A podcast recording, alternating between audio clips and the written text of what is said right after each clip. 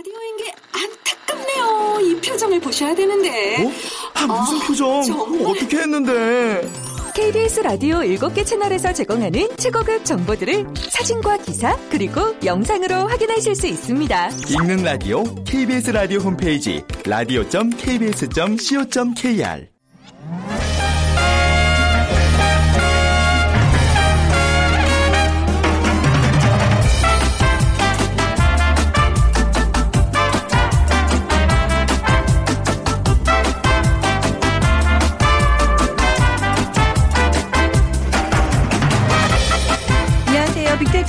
세상 아나운서 최현정입니다. 오래 사는 것, 그리고 그 기간 동안 건강을 유지하는 것, 모든 사람들의 바람일 텐데요. 우리나라에서 2014년에 태어난 여자 아이들이 세계에서 세 번째로 오래 살 것으로 예측됐습니다. 세계 3위, 이 수치로만 봐도 정말 대단하다는 생각이 들지 않을 수 없는데요. 더욱이 같은 조건의 남성들보다도 훨씬 우월했습니다. 이 남성들 늘 경무에 시달린다고 불만이 많으셨을 텐데 결과 또한 안타깝네요. 자, 이런 차이 원인 무엇일까요? 잠시 후 세상의 모든 빅데이터 시간에 자세히 분석해 보겠습니다. 그리고 World Trend 빅데이터로 세계를 본다.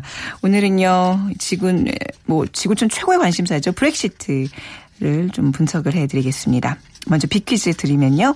영국의 유럽 연합 탈퇴를 뜻하는 브렉시트. 현지 시간으로 지난 6월 23일 진행된 브렉시트 찬반 국민 투표에서 영국의 EU 탈퇴가 결정됐습니다. 이후로 전 세계 경제의 후폭풍이 일고 있고요. 영국 화폐 가치는 31년 만에 최저 수준으로 떨어졌습니다. 자, 오늘의 문제는요. 영국의 화폐 단위를 맞춰주시면 됩니다. 1번 엔, 2번 달러, 3번 파운드, 4번 마운드.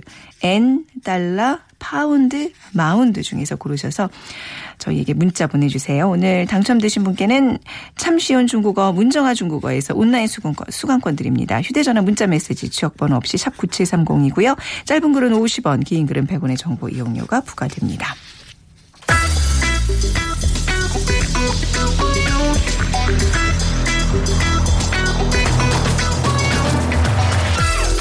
오늘 여러분이 궁금한 모든 이슈를 알아보는 세상의 모든 빅데이터. 연세대 박희준 교수가 분석해드립니다. 네, 현세대학교 정보산업공학과 박희준 교수 나오셨습니다. 안녕하세요, 교수님. 네, 안녕하십니까. 네. 어, 우리나라 여성들이 어, 세계 3위 수준으로 이제 오래 산다는 얘기, 어, 얘기만 들어도 굉장히 마음 설레는데 좀 자세한 내용 분석을 해보겠습니다. 예. 국제보건기구 WHO가 2014년 기준, 어, 평균 이제 어떤 기대 수명을 예. 발표를 했습니다. 네. 예, 우리가 보통 이제 기대 수명이라고 하면 평균 수명이라고도 불리는데요. 네. 에, 연령, 성별, 사망률이 현재 수준을 유지할 것이라는 가정하에 그 해에 태어난 아기의 예상 수명을 통계적으로 추정한 것이 이제 기대 수명이라고 네. 하는데요. 결론부터 말씀드리면은 2014년 기준으로 우리나라 여성의 평균 기대 수명은 85.43세. 네. 거의 86세에 가까운데 세계 3위 수준입니다. 음. 그리고 남성의 경우에는 78.8세로요. 네. 어, 18위에 아, 네. 위치했습니다. 여성, 남성의 기대 수명도 꽤 높은 편이네요. 네, 우리의 경제적 수준 뭐 네. 여타 여러 가지 환경적인 요인을 고려했을 때 낮지 않은 수준이고요. 네. 근데 좀 여성들의 평균 수명이 좀 네. 굉장히 높은 수준이고 네. 그다음에 남녀 전체를 합친 기대 수명은 세계 10입니다. 음. 그런데 이제 조금 우리가 자세히 들여다봐야 될 부분은 남녀 기대 수명 격차가 지금 6.7년이 6.7. 나고 있거든요. 네. 근데 대부분의 국가에서는 4년에서 5년 정도 아, 우리가 예, 격차가 좀 많이 벌어지는 예, 편이군요. 남녀 간의 네. 기대 수명 격차가 있습니다만은 우리나라는 에, 세계 각국의 평균보다는 조금 더 격차가 많이 나고 있고요. 음. 네. 그래서 여성 같은 경우는 2012년 기준으로는 7위에 있었는데 이번에 4단계를 올라섰습니다. 네. 그래서 이제 뭐 여성은 진짜 장수 국가가 됐다고 볼수 있겠습니다. 네. 그러니까 뭐 지금 2012년 7위에서 4단계 올랐다는 얘기는 그만큼 우리나라 여성들의 기대 수명이 급속하게 증가하고 있다는 얘기잖아요. 예, 예. 예. 그래서 어, 통계를 보면요. 2014년 태어난 한국 여성 의 기대 수명은 일본, 스페인에 이어서 3위를 차지했는데요. 네. 일본과 같은 경우에는 86.8세입니다. 그리고 네. 스페인은 85.5세. 네. 그다음에 이제 프랑스, 스위스, 호주, 이탈리아 등이 뒤를 잇고 있고요. 요번에 이제 순위를 산정하는 데 있어서는 싱가포르와 같은 그런 도시 국가는 이제 제외된 순인데 아, 네. 한국 여성 기대 수명은 2012년에는 일본, 스페인, 스위스, 이탈리아, 프랑스, 호주에 의해서 7위였거든요. 근데 2014년에 이제 4계단 뛰어 올랐어요. 네. 그래서 이렇게 통 계를 살펴보면은 유럽 선진국들의 기도의 수명이 10년간 한 2세 정도 오른 반면에 음. 한국 여성은 지난 10년간 4세나 오를 정도로 여성의 기대 수명이 이제 급속하게 높아지고 네. 있는 상황입니다. 기대 수명의 증가 폭으로 보면 거의 이제 선진국 수준이라는 얘기인데 이제 수치상으로만 보면 말이죠. 그렇죠. 남성이 장수하는 국가들은 어떤 국가들이 있어요? 요번에 아까 말씀드린 대로 네. 남성의 기대 수명은 78.8세로 세계 18위였는데요. 네. 남녀 합한 기대 수명은 말씀드린 것처럼 10위였고요. 음. 우리나라 남녀 합한 평균 기대 수명은 82.3세입니다. 그런데 이제 말씀드린 것처럼 에, 장수 10개국 중에 네. 남녀 간의 기대 의 수명에 가장 큰 차이를 보이는 국가가 바로 우리였는데요. 네. 남성 장수 국가를 뽑아보면 첫 번째로 스위스 81.3세, 그다음에 아이슬란드가 81.2세, 네. 호주가 80.9세. 그 뒤를 이제 스웨덴, 이스라엘, 일본 등이 잇고 있고요. 한국 남성의 그대 수명은 2009년에 76.8세였는데 2014년 기준으로 78.8세로 어 지난 어, 10년 조금 안 되는 기간입니다만은 네. 2세 정도 그래서 남성의 기대 수명의 상승률도 어 지금 빠른 편입니다. 네. 근데 워낙 지금 여성의 기대 예, 수명이 한국 여성- 빠르게 여성 기대 수명. 예 상승세가 빠르기 때문에 네. 조금 상대적으로 상승률이 둔- 둔해 보이긴 합니다만은 네. 예. 이런 어떤 수치들을 접하면요. 어떤 생각이 드세요? 또 이렇게 조금 나이 차이가 많은 젊은 부인과 함께 사시는 분들 입장에서는 얼굴을 다시 한번 이렇게 보게 되지 않나요? 예, 좀 그러니까, 네. 건강에도 신경을 써야 그죠? 되겠다는 네. 생각을 해보게 되죠. SNS상에서의 반응은 어때요? 일단 그 기대 수명이라는 단어로 지난 네. 한 달간 그 SNS에서 SNS 사용자들의 견해를 보면 음. 에, 부정적인 견해가 42% 그리고 긍정적인 견해가 33%. 네. 그래서 기대 수명이 늘어나는 것에 대해서 기대보다는 두려움을 두려움을, 많이 아. 가지고 계신 것 같고요. 네. 연관 단어를 보면 노후, 경제, 가족, 여성 뭐 이런 단어들이 상위 순위에 음. 등장을 하는데 아무래도 그 기대 수명이 늘어나면서 네. 어 앞으로 이제 퇴직 후에 살아갈 시간에 대한 맞아요. 그런 네. 걱정들을 많이 하시는 것 같고요. 그 걱정 가운데는 또 경제적인 문제가 자리 잡고 있는 것 같습니다. 음. 네. 자, 그렇다면요. 이게 뭐 어떤 남성이 여성보다 오래 사는 이유 뭐 여러 가지 뭐 문화적인 뭐 이유, 뭐 사- 생활 습관, 건강학적, 의학적인 뭐 이유들이 있겠지만 가장 뭐 어떤 걸 좀 꼽을 수 있을까요? 궁금해지네요. 예. 네. 그래서 어떻게 해서 어, 한국인 남녀 기대 수명 차이가 6.74나 거의 7세나 나게 되는 것일까? 네. 이제 많은 분들이 궁금 해 하실 텐데요. 2014년의 경우 남성 암 사망률이 네. 여성보다 평균 1.6배 높았습니다. 어, 암 사망률이 높군요. 네, 암 사망률이 높고요. 네. 그다음에 이제 또 좀 더 자세한 통계를 살펴보면 폐암, 위암 사망률이 각각 2.8에서 1.8배 차이가 났어요. 폐암 위암이라고 하면 이제 술 담배가 영향이 있다는 얘기일까요? 아무래도 이제 흡연과 음주가 네. 아, 조금 더 높은 암 사망률을 만들어냈고 그러한 네. 남성의 높은 암 사망률이 전체적인 기대 수명, 음. 남- 여성과 남성 간의 차이를 만들어내지 않았나라고 추측을 해볼 수가 있겠죠. 암은 뭐 흡연율과 상관관계가 높은데 남성과 여성 간의 흡연율 차이가 한국이 OECD 국가 중에 가장 높습니다. 네. 그러니까 에, 뭐 최근 주변에는 그 흡연 여성 인구가 늘어나고 있습니다만은 네. 그래도 다른 OECD 국가에 비해서 여성 흡연율이 굉장히 낮은 지금 상황이고요. 그것이 결국에는 낮은 폐암 음. 네. 사망률을 보였고 그것이 또 한편 그 기대 수명의 격차를 만들어낸 것이 아닌가 하는 생각도 해봤습니다. 그리고 네. 간암과 간질환 사망률도 남성이 여성보다 높아요. 음. 그러니까 간암 같은 경우도 그렇고 간질환도 그렇고 한 세 배 정도 네. 높은 수준입니다. 그러니까 이거는 아무래도 이제 음주와 그렇네요. 음주라든가 스트레스 이런 것과 상관이 있겠죠. 딱 원인들이 눈에 보이네요. 이렇게 좀 말씀해 주시니까요. 그렇죠. 네. 어렵게 어렵지 않게 우리가 네. 짐작을 할 수가 있는데 특히 한국 남성들은 여성에 비해서 운동량이 좀 부족하고요. 네. 그래서 비만도가 여성에 비해서 남성이 굉장히 좀 높습니다. 음. 그리고 여성들은 아무래도 이제 체형 관리에 신경을 쓰다 보니까 아, 아무래도 비만을 조금 아, 경계하는 그런 상황인 네. 것 같고요. 근데 또, 비만도 네. 많은 성인병을 또 유발을 그렇죠. 하기 때문에 그것도 한 요인이 될 수 있을 것 같아요. 각종 가사일이라는 게 또 많은 또 노동, 또 이 저기 운동량을 또 요하거든요. 그런 것도 원인이 되지 않나 싶어요. 네, 그런 해석도 네. 가능하겠죠. 네. 그다음 또 재밌는 것은 아무래도 그 남성들이 이동량이 많습니다. 음. 물리적인 이동량이 많기 때문에 교통사고로 인한 사망률도 더 높아요. 어. 그러니까 여성보다 교통사고로 인한 사망률이 또 한 2.8배 정도 높고요. 네.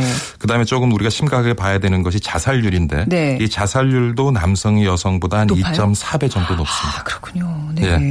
그러니까 아무래도 남성들이 여성들에 비해서 물리적인 이동량이 많고 음. 그러다 보니까 교통사고를 다 교통사고를 당할 확률도 높고 네. 그다음에 또 하나는 에, 지금 뭐 세계 최장 근로 시간을 우리가 가지고 있는데 네. 그런 어떤 직장 문화 속에서 가족 부양의 짐을 음. 짊어지는 상황에서 스트레스에서 좀 자유롭지 못한 상황이잖아요. 네. 그런 것이 또 높은 자살률, 특히 이제 40대 남성의 자살률이 굉장히 높은데 그런 것도 또 하나의 에, 영향이 아닐까 하는 생각을 뭐 해봤습니다. 여성들의 사회 진출률이 높아질수록 여성도 지금 말씀하신 어떤 뭐 근로 시간에 따른 스트레스 이런 거에 대한 부담도 마찬가지로 예, 지어지는 것 같아요. 근데 아직까지는 네, 뭐 굉장히 아직까지는. 아, 예, 그렇죠. 어. 노동 인구 그 네. 비중을 들여다 보면 남성 여성보다는 훨씬 높은 편이죠. 그렇군요. 근데 이제 말씀 우리 나눈 것처럼 이제 분명히 그 원인들이 짐작이 되고 그렇다면 문화도 바꾸고 생활 습관을 좀 바꾼다면 남성분들도 충분히 이 기대 수명을 좀 높일 수 있겠 있다는 얘기네요. 예. 네.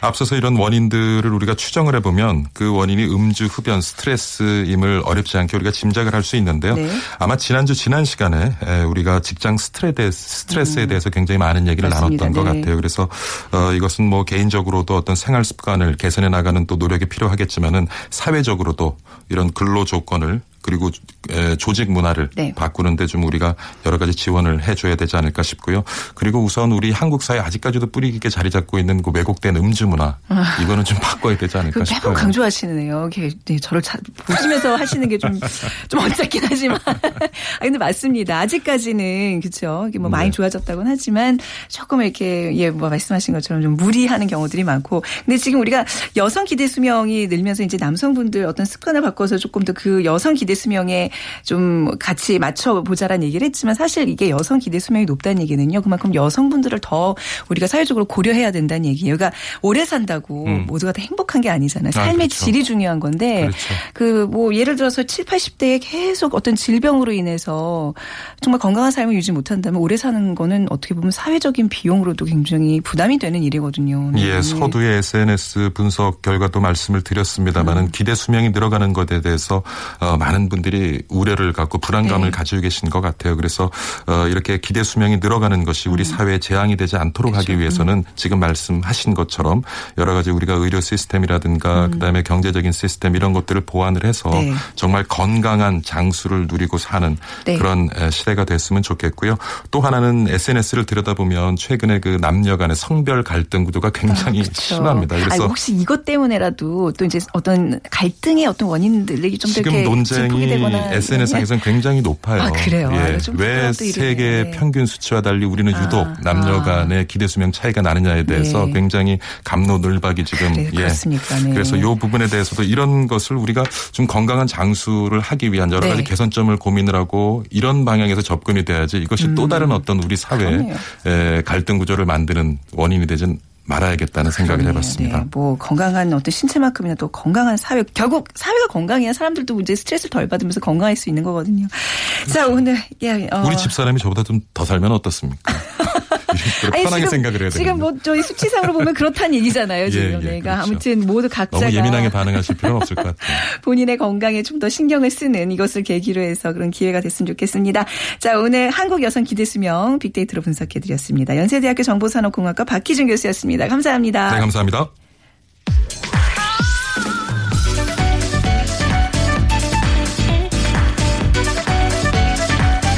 World Trend 빅데이터로 세계를 본다. 르몽드 디플로마티크 임상훈 기자와 빅커뮤니케이션 전민기 팀장이 분석해 드립니다. 네, 임상우 기자, 전민기 팀장 두 분과 함께합니다. 어서 오세요. 네, 안녕하세요. 자, 오늘 빅퀴즈는 전민기 팀장께 부탁드려볼까요? 네, 현재 시간으로 지난 6월 23일 진행된 브렉시트 찬반 국민 투표에서 영국의 EU 탈퇴가 결정이 됐죠. 이후로 전 세계 경제 후폭풍이 일고 있고요. 영국 화폐 가치는 31년 만에 최저 수준으로 떨어졌습니다. 네. 어, 오늘의 문제는요. 영국의 화폐 단위는 무엇일까요? 1번 N, 2번 달러, 3번 파운드, 4번 마운드. 네. 자, 빅데이터로 보는 세상 앞으로 문자 보내주시면 되고요. 휴대전화 문자 메시지 지역번호 없이 샵9730 짧은 글은 50원 긴 글은 100원의 정보 이용료가 부과됩니다. 자, 브렉시트 얘기를 오늘 좀 본격적으로 하겠습니다. 뭐 SNS상에서의 반응 어때요? 뭐 국내 네. 주요 이슈나 키워드만큼의 관심은 아니지만 최근 브렉시트에 대한 뉴스나 기사가 굉장히 많아지면서 음. 네. 어, 그래도 언급이 굉장히 늘고 있습니다. 지난 한 달 동안 언급량이 작년 같은 기간보다는 500% 이상 증가 를 했고요. 네. 브렉시트가 결정된 현지 시간으로는 23일이죠. 그 전후로 언급량이 가장 많았는데 영국의 연관어 1위는 당연히 브렉시트고요. 네. 음. 브렉시트에 대한 연관어는 EU, 데이비드 캐머런 총리, 경제, 난민 뭐 이런 단어들을 볼 수가 있었습니다. 네. 물론 이런 투표에 국민 투표에 굉장히 우리가 뭐 존중은 해야 되겠지만 임상희 기자님 그 네. 얼- 어저께 뉴스 보니까 많은 또 영국 국민들 일- 뭐 일부는 브렉시트라는 의미를 전혀 모르고 투표를 했다 뭐 이런 얘기도 있고 네. 뭔가 굉장히 지금 영국 사회에 큰 혼란을 우리가 이제 맛볼 수 있는데 자 뭐 첫 번째 의문 왜 영국인들은 유럽 탈, 탈퇴를 원했을까요? 그러니까 말씀하셨습니다마는 사실 우리가 노- 밖에서 전기 팀장님하고 얘기를 했습니다. 네.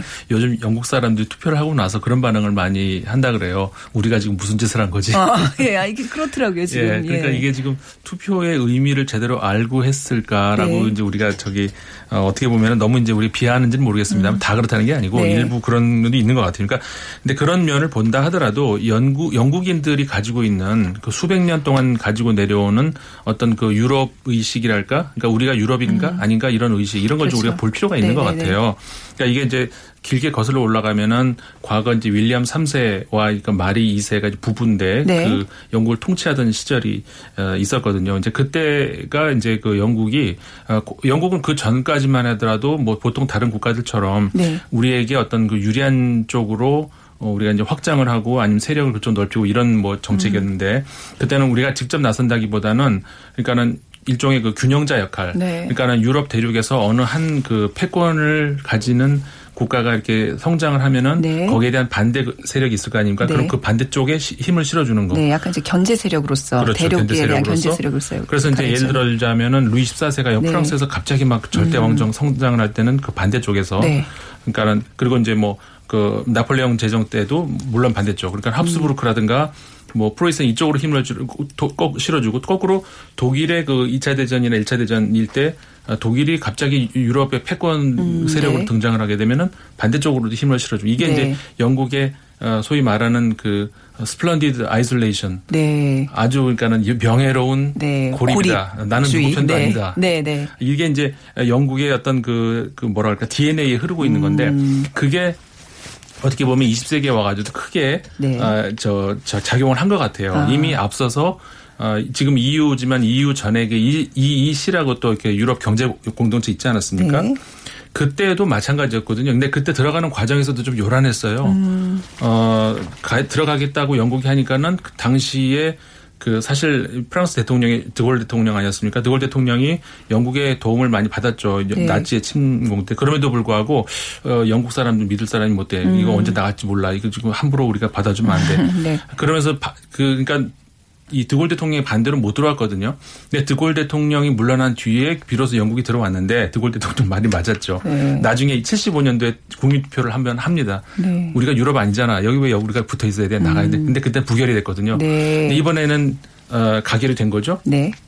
그 사이에 무슨 사, 무슨 일이 벌어졌을까? 왜 그때는 부결이고 지금 가결일까? 음. 그 하나의 키워드로 이따가 다시 말씀드릴 그 기회가 있겠지만은 바로 독일이 그때는 분열된 독일이었고 지금은 통독이라는 거죠. 네. 아, 또 독일에 대한 또 견제 심리가 또 이렇게 그렇죠. 지금의 발휘됐다. 통독은 음. 어 그러니까 이 독일이 음, 네. 리더하는 당시는 영국이 네. 리더 역할을 할 수가 있었거든요. 네. 독일이 리더, 리더하는 유럽에서는 우리가 어. 어, 들러리 설 마음은 없다. 네. 이게 크게 좌우를 했던 것 같습니다. 어, 아주 어떻게 보면 좀 역사적인 배경, 어떤 기본적인 그 영국인들의 깊은 그 의식 속에 있는 마인드를 좀 설명해 주신 것 같은데 뭐 그런 것도 있잖아요. 무슨 이제 터키가 EU에 가입하고 또 이제 계속 난민들이 유입되고 이제 어떤 경제적인 문제 때문에 네. 또 어떤 자존심의 문제 때문에 뭐 탈퇴를 했다. 그렇죠. 뭐 이렇게 또 분석도 될 수 있고 그렇다면 저 영국이 EU에 대해서 갖고 있는 가장 큰 불만은 무엇일까 요? 역시 말씀해 주신 대로 네. 어떤 독일의 힘이 커지는 거에 대한 어떤 자존심도 좀 상한 것 같기도 하고요. 네. 돈의 논리로부터 사실 자유로울 수가 없습니다. 네. 또 역시 돈 문제가 빠질 수가 없는데 유럽 연합에 대해서 이제 EU 예산 분담금을 지불하거든요. 그래서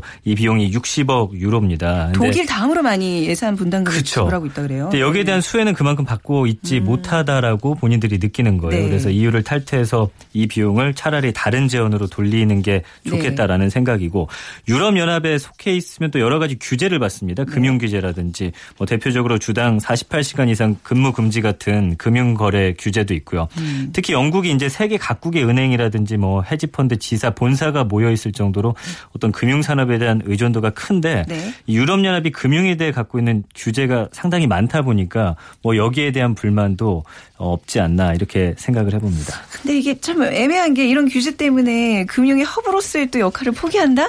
그럼 또 많은 또 직장들을 잃게 되고 또 젊은이들 입장에서는 이게 그렇죠. 굉장히 딜레마예요. 제가 만약에 영국인이라도 어떤 결정을 내리게 될지 음. 모르겠더라고요. 뭐 한번 한동안 좀 생각을 해봤었는데, 근데 이 브렉시트를 놓고 세대 간 지역 간의 그 의견 충돌이 굉장히 심한 것 같아요. 맞아요. 네, 그래서 이슈예요, 아까. 말씀해 주신 대로 이제 젊은 네. 세대들 뭐 1900, 아, 네. 여기는 이제 베이비붐 세대하고 밀레니엄 세대로 나뉘거든요. 1946년부터 65년 사이에 이제 출생한 분들을 베이비붐 세대라고 하고 뭐 저 같은 1980년대 초반에서 2000년대 이때를 밀레니엄 시대라고 하는데 네. 이번에 이제 투표를 보면 25세에서 29세 청년층의 64%는 EU 잔류를 선택했거든요. 30에서 34세도 61%고 반면에 이제 45세 이상의 나이가 많은 사람들의 경우가 EU 탈퇴에 투표한 사람이 많은 걸로 나타났는데 네.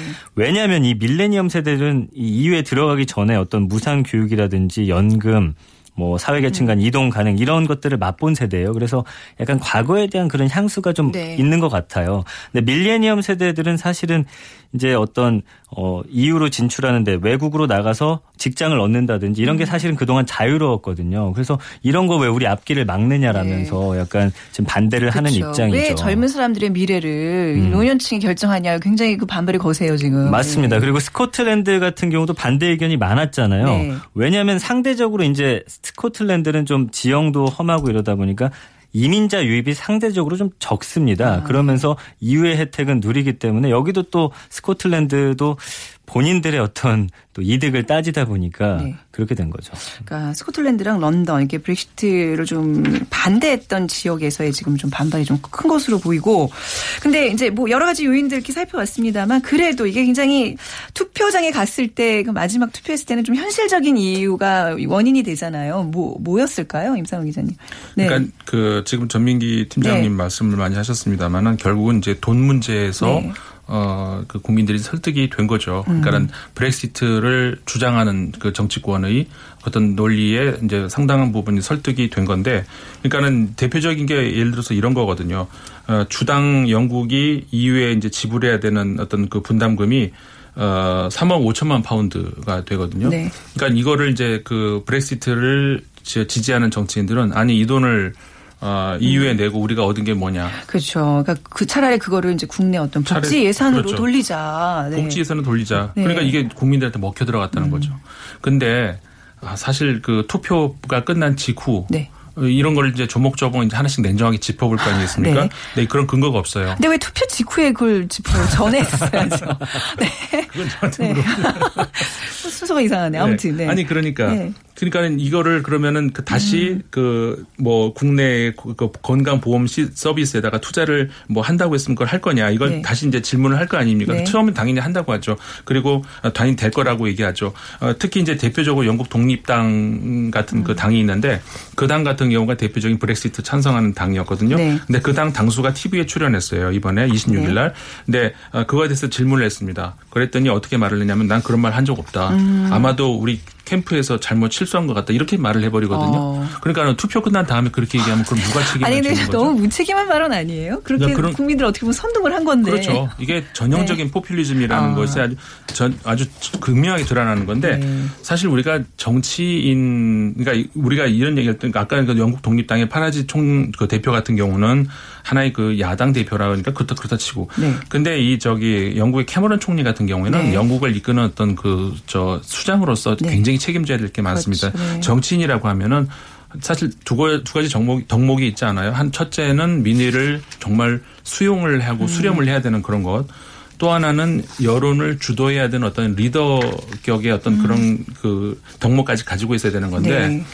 그첫 번째 덕목 을 가지고 있지 못하는 사람들은 독재자로 흐르지 않습니까? 두 번째로 덕목을 가지고 있지 못한 사- 다, 다시 말하면은 아, 국민들이 원하니까 국민들 따, 가- 하는- 하는 대로 그 따라가면서 음. 네. 전혀 어떤 영국에 대한 미래를 제시해주지 못하고 영국이 이게 지금 어느 방향으로 흘러갈지를 예. 어, 잘못 그 예견하고 이게 이제 전형적인 저 포퓰리즘이죠. 음. 그 자신의 그 임기를 어떻게 보면 연장을 시켜주는지는 모르겠습니다만 실제로 국민 투표를 매개로 해가지고 그러니까 캐머런 총리 본인은 분명히 브렉시트에 반대하는 입장이었었죠. 그럼에도 불구하고 어, 지난번 총선에서 네. 어 그 좋다. 저 국민 투표하겠다. 국민 투표 붙이겠다. 그러면서 음. 국민 투표 그러니까 브렉시트를 찬성하는 사람 쪽에 표를 자기 쪽으로 네. 끌어올 수 있었죠. 네. 분명 그래서 재선에는 성공했습니다만 이게 과연 영국의 미래에 얼마나 도움이 됐을까 그런 차원- 차원에서는 음. 네. 물론 어 저기 그 총리에서 물러나겠다 했습니다만 그 어떤 역사적인 의미 이거는 앞으로 두고두고 영국 국민들이 고심해 봐야 될 것 같습니다. 음. 그렇죠. 자 그리고 이제 이 브렉시트의 촉발 이유 중에 이제 하나 앞서 살짝 언급했습니다만 이민자 문제 혹시 이게 계속 어떤 인종 문제처럼 인종, 인종 문제로 이게 굉장히 떠오르고 있어요. 그렇죠. 예, 그래서 좀 어떤 많아서. 제노포비아라고 네. 해서 네. 이제 이방인 혐오가 브렉시트의 직접적인 원인이 됐다라는 분석인데 영국 내 이민자 수가 이미 전체 인구의 13%에 달할 정도로 840만 명이나 되거든요. 그 지난해 100만 명에 이르는 난민이 지금 유럽에 몰렸잖아요. 그러면서 어, 일거에 대한 어떤 거부감이 굉장히 심했던 것 같아요. 그래서 EU가 이민자들의 권리를 좀 폭넓게 인정하고 있어요. 그래서 현재 EU 시민 영국에서 석 달간 일만 하면은 네. 영국인들과 똑같은 대우를 해주고 있거든요. 이러면서 이제 EU 잔류를 주장했던 데이비드 캐머런 영국 총리가 아까 말씀해 주신 대로 이제 국민 투표를 제안을 하면서 이렇게 됐는데 음. 결국 이질적 문화의 어떤 이민자들을 아울러야 하는 그런 부담감하고 네. 그다음에 우린 젊은 세대들이 아니라 이제 어르신들이 볼 때는 야 이 이민자들이 들어와서 결국에 너희들의 일자리를 뺏는 거야라는 식으로 말을 했거든요. 그래서 어 일자리를 빼앗길 수 있다라는 어떤 그런 불안감 뭐 여러 가지 혜택을 이들과 나눠야 된다는 그런 반감들이 이제 주요 원인이 된 겁니다. 그래서 또 영국에서 그 인종차별적 혐오 범죄가 좀 많아지는 것 같아요. 그렇죠. 그러고 나서 이제 여러 가지 일들이 있는데 특히 네. 폴란드 사회문화협회라는 곳이 있는데 그 건물 입구에 네. 이제 뭐 집에 돌아가라 이런 낙서를 비롯해서 굉장히 어떤 사회적인 불안감을 어 이렇게 만들어내는 그런 일들이 많이 벌어지고 있습니다. 근데 영국 사람들이 사실은 그 뭉치면 대단하거든요. 이제 네. 축구할 때도 보면은 그 외국 가서도 그 자기들끼리 뭉쳐가지고 네. 상대방을 막 폭행하고 이런 훌리건이죠. 그렇죠. 훌리건이라 불리고 그 네. 무섭거든요. 그러니까 네. 이런 것들이 어떤 사회 불안을 지금 조장하면서 여기 있는 외국인들이 지금 굉장히 불안해하고 있고 음. 어쨌든 지금 이 영국에 온 폴란드인이 한 85만 명 정도 된다고 하는데 네. 폴란드인뿐만이 아닙니다. 뿐만이. 지금 네. 네, 여러 곳에서 온 많은 이민자들이 굉장히 불안에 떨고 있습니다. 뭐 우리나라 사람들도 영국으로 많이 이민을 가 있는 상태고 그렇죠. 이런 혐오 범죄 얘기 나오면 좀 불안한 건 사실입니다. 네. 근데 이제 아까 말씀하셨던 뭐 화려한 고립주의, 뭐 일종의 이제 고립주의의 어떻게 어떻게 보면 이제 이게 패착으로서의 결과가 아닐까 싶은데 그렇죠. 이게 뭐 다른 나라들에도 영향을 좀 미치지 않을까요? 특히 저는 미국의 대선 국면에서도 뭔가 영향이 있지 않을까 싶은데요. 그렇죠. 네. 사실 그 최근 몇 년 사이에 이 고립주의라고 하는 것 어, 굉장히 그, 그 각국에서 유럽은 물론이고 이제 이 미국에서마저도 음. 이렇게 어, 고립주의 어, 뭐 우리가 구체적으로 언급을 하자면 거의 사실상 공화당 대선 후보로 결정된 네. 어, 트럼프, 트럼프, 네. 후보를 얘기할 수 있지 않습니까? 그 미국이 왜 그러니까 미국 이번에도 그 브렉시트에 대해- 대해서도 이제 저 결과가 나온 뒤에 반응을 내놨죠. 영국이 제대로 된 선택을 했다. 음. 네. 뭐 이런 반응도 내놓기도 했습니다만은 어, 이런 그, 그 트럼프의 어떤 비상 이런 네. 것들도 결국은 넓은 의미에서 그런 그 이민자들에 대한 어떤 반감 음. 이런 것들로 어떤 그 국민들이 저는 뭐 물론 개인적인 견해인지는 모르겠습니다만 이런 것들도 전형적인 다 포퓰리즘인데 네. 왜냐하면은 사실 그 저 이민자를 따져보더라도 영국의 이민자 지금 33만 3천 명 저기 그라고 이제 그 알려져 있는데 그러니까는 어 이민이라고 한다 그러면 유입 있고 유출 있지 않습니까? 음. 근데 물론 수치상으로는 유입이 더 많죠. 네. 하지만 그렇다고 해서 영국 국민들이 알고 있는 것만큼 "허, 이렇게 많은 이- 저 이민자들이 우리나라 들어와서 우리나라 일자리를 빼앗고 그거는 사실 허구죠. 왜냐하면 네. 그만큼 나가서 영국인들이 다른 나라에서 그렇죠. 일자리 찾는 거는 왜 아, 생각을 안 하고 네. 뭐 몇십만 명이 들어와서 우리나라 일자리 그렇게 그냥 아주 단순하게 네. 어, 그렇게 보기 때문에 이런 것들이 이제 전형적인 어떤 그러니까 미국에서도 마찬가지 그런 것들이 이제 그 어떻게 보면은 지금 그 정치 전면으로 등장하고 있는 것 같은데 음. 네. 물론 그 최근 미, 그 미국의 여론조사를 보면은 트럼프가 약간 좀 하락하고 있다고는 하죠. 네. 두고 봐야 될 것 같습니다. 자, 오늘 브렉시트 정말 최근에 아주 가장 뜨거운 이슈 다뤄봤는데요. 좀또 기회 있으면 더 얘기 나눠보도록 하겠습니다. 오늘 두 분 말씀 감사합니다. 고맙습니다. 네, 임상훈 기자, 전민기 팀장이었습니다. 자, 오늘 예, 영국의 화폐는 파운드입니다. 1441님. 네, 어머니께서 8월에 환갑 여행으로 유럽에 가십니다. 브렉시트 이후로 유로화가 많이 떨어지고 있어 넉넉한 여행을 보내드릴 수 있을 것 같네요 하셨는데요. 저희가 어, 유럽 중국어 수강권 드려도 괜찮겠죠? 예, 공부 열심히 하시고요. 내일 오전 11시 10분에 다시 찾아뵙겠습니다. 지금까지 아나운서 최원정이었습니다. 고맙습니다.